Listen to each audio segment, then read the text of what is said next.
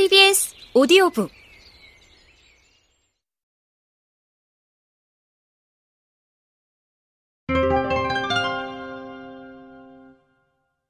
기술의 방향성. 용도에 따라 정교하게. 그런데 지금까지 발굴된 망치돌을 한자리에 모아놓으면 그 크기와 모양이 생각보다 다양하다는 점에 깜짝 놀랄 것입니다. 놀라는 이유는 설마 때문인데요. 구석기인이 과연 이렇게 다양한 망치를 용도에 따라 구분해서 사용했을까 하는 의심이 먼저 듭니다. 그러나 분명히 그랬습니다. 한 손으로 쥐기 버거울 정도로 크고 육중한 망치부터 길쭉한 원통 모양의 망치, 엄지와 검지로 잡을 수 있을 만큼 작고 가벼운 망치 등 종류가 다양합니다. 망치가 왜 이렇게 많이 필요했을까요? 구석기인들은 우리 생각보다 훨씬 더 영리했습니다. 실험 고고학자들이 뗀석기 만들기를 똑같이 재현하며 연구해서 밝힌 사실에 따르면 180만 년 전쯤 호모 에렉투스가 만든 주먹도끼를 똑같이 만드는데 최소한 두 종류 이상의 망치가 필요합니다. 재료로 사용할 커다란 돌 조각을 떼내거나 전체적인 모양을 잡는 데 쓰는 큰 망치와 날을 가지런하게 정리하고 손질하는데 사용할 작은 망치가 필요합니다. 나아가 네안데르탈인은 석기를 만들 때 날을 더 예리하고 단단하게 벼리려고 뼈나 나무처럼 무른 재료로 만든 망치도 사용했습니다. 도구를 정교하게 만들려면 다양한 재질과 형태의 망치가 필요했던 것입니다. 망치돌로 돌을 깰 때 충격 지점이 으스러지면서 두껍고 둥글거나 혹은 길쭉하고 모난 조각이 떨어집니다. 반면 사슴뿔로 만든 망치를 사용하면 돌이 거의 으스러지지 않으면서 얇고 폭이 넓은 조각이 떨어집니다. 이처럼 망치의 재질과 강도에 따라 떨어지는 조각의 두께와 형태가 다릅니다. 그래서 얇으면서도 날카로운 날이 필요하면 뿔이나 나무로 만든 무른 망치를 사용해야 합니다. 구석기인은 어떻게 이 차이를 알게 되었을까요? 놀라긴 아직 이릅니다. 망치질은 아무리 정신을 바짝 차리고 힘 조절을 해도 목표 지점을 정확하게 가격하기가 쉽지 않습니다. 그래서 인류는 도구를 정교하고 미세하게 다듬기 위해서 또 하나의 망치인 누름 도구를 고안했습니다. 누르는 도구이니 정확히는 망치가 아니라 정이나 끌의 역할을 담당합니다. 이 역시 사슴뿔 같은 재료로 만들었습니다. 1991년에 알프스 빙하가 녹으면서 발견된 얼음인간 외치의 소지품에도 누름 도구로 추정되는 물건이 있었습니다.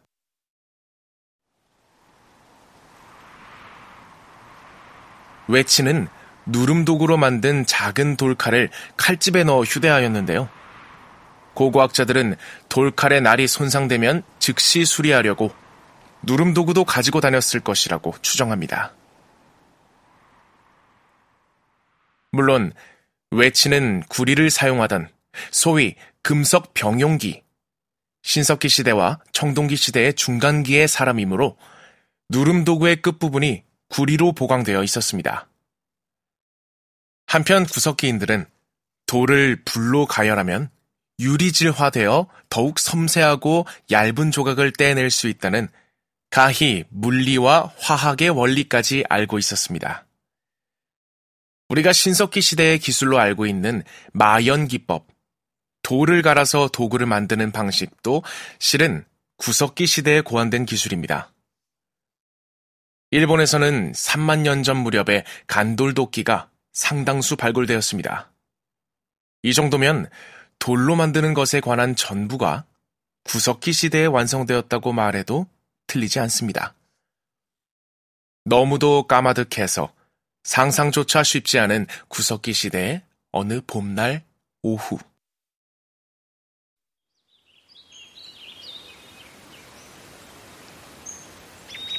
따사로운 햇볕 아래 손때 묻은 돌망치와 사슴뿔 망치들을 늘어놓고 한 사람이 앉아 있습니다.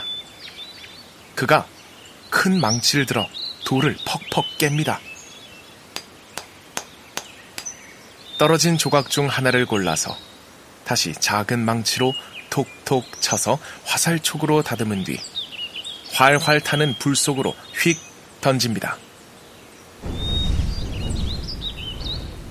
잠시 후 벌겋게 달아오른 화살촉을 조심스레 꺼내 식힌 다음 손바닥에 올려놓고 사슴뿔의 끝으로 가장자리를 꾹꾹 눌러서 나를 벼립니다. 바닥에는 화살촉이 하나, 둘, 셋. 점점 늘어납니다. 내일 노루 한 마리를 잡아서 가족들과 배불리 먹을 상상을 하는지 그의 입꼬리가 실룩 올라갑니다. 이것이 원시 시대의 사냥꾼의 모습입니다. 오늘은 어쩐지 저도 선배 사냥꾼들을 따라서 사냥터로 나가고 싶습니다. 르발루아. 네안데르탈인의 신기술.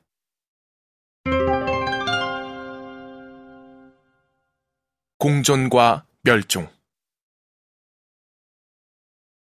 네안데르탈인은 인류의 진화 과정에서 호모 에렉투스 중 일부가 갈라져 나온 새로운 인류입니다. 약 50만 년 전 무렵에 출현했고 그들보다 나중에 출현한 호모 사피엔스와 한동안 함께 살다가 약 3만 년 전쯤에 멸종했습니다. 네안데르탈인의 학명은 호모 네안데르탈렌시스입니다. 혹은 호모 사피엔스, 네안데르탈렌시스라고도 합니다. 두 학명에 얽힌 길고 긴 이야기는 뒤에서 다시 다루겠습니다. 네안데르탈인의 이름은 이들의 화석이 처음 발견된 장소인 독일 네안더 계곡에서 유래했습니다. 그리고 네안데르탈인의 유전자가 호모사피엔스에게 전해졌다는 사실은 이제 널리 알려졌습니다. 네안데르탈인과 호모사피엔스가 공존하는 동안 서로 부부가 되어 아이를 낳았다는 뜻입니다. 그런데 사피엔스는 살아남은 반면 오랫동안 함께 산 친척인 네안데르탈인은 왜 멸종했을까요? 바로 이 점 때문에 네안데르탈인은 다른 고인류에 비해 더 많은 관심을 받고 있습니다. 그들의 멸종 이유로 고기든 채소든 익혀 먹지 않고 생식을 했기 때문이다. 라는 설명과 사피엔스에 비해 두뇌가 덜 발달했다. 언어 구사 능력이 뒤처졌다. 같은 자원을 두고 사피엔스와의 경쟁에서 패배했다 등 여러 학설이 제기되었습니다. 이처럼 멸종 이유를 찾는 과정에서 필연적으로 사피엔스와 네안데르탈인의 차이를 깊숙이 들여다보게 됩니다. 그렇지만 두 종 사이에는 공통점이 더 많습니다.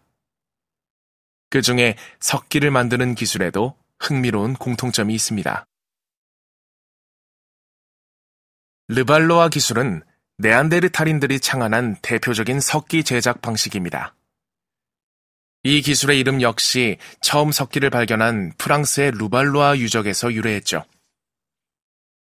르발로아 기술의 발명 이전과 이후의 결정적인 차이는 제작 예비 단계입니다.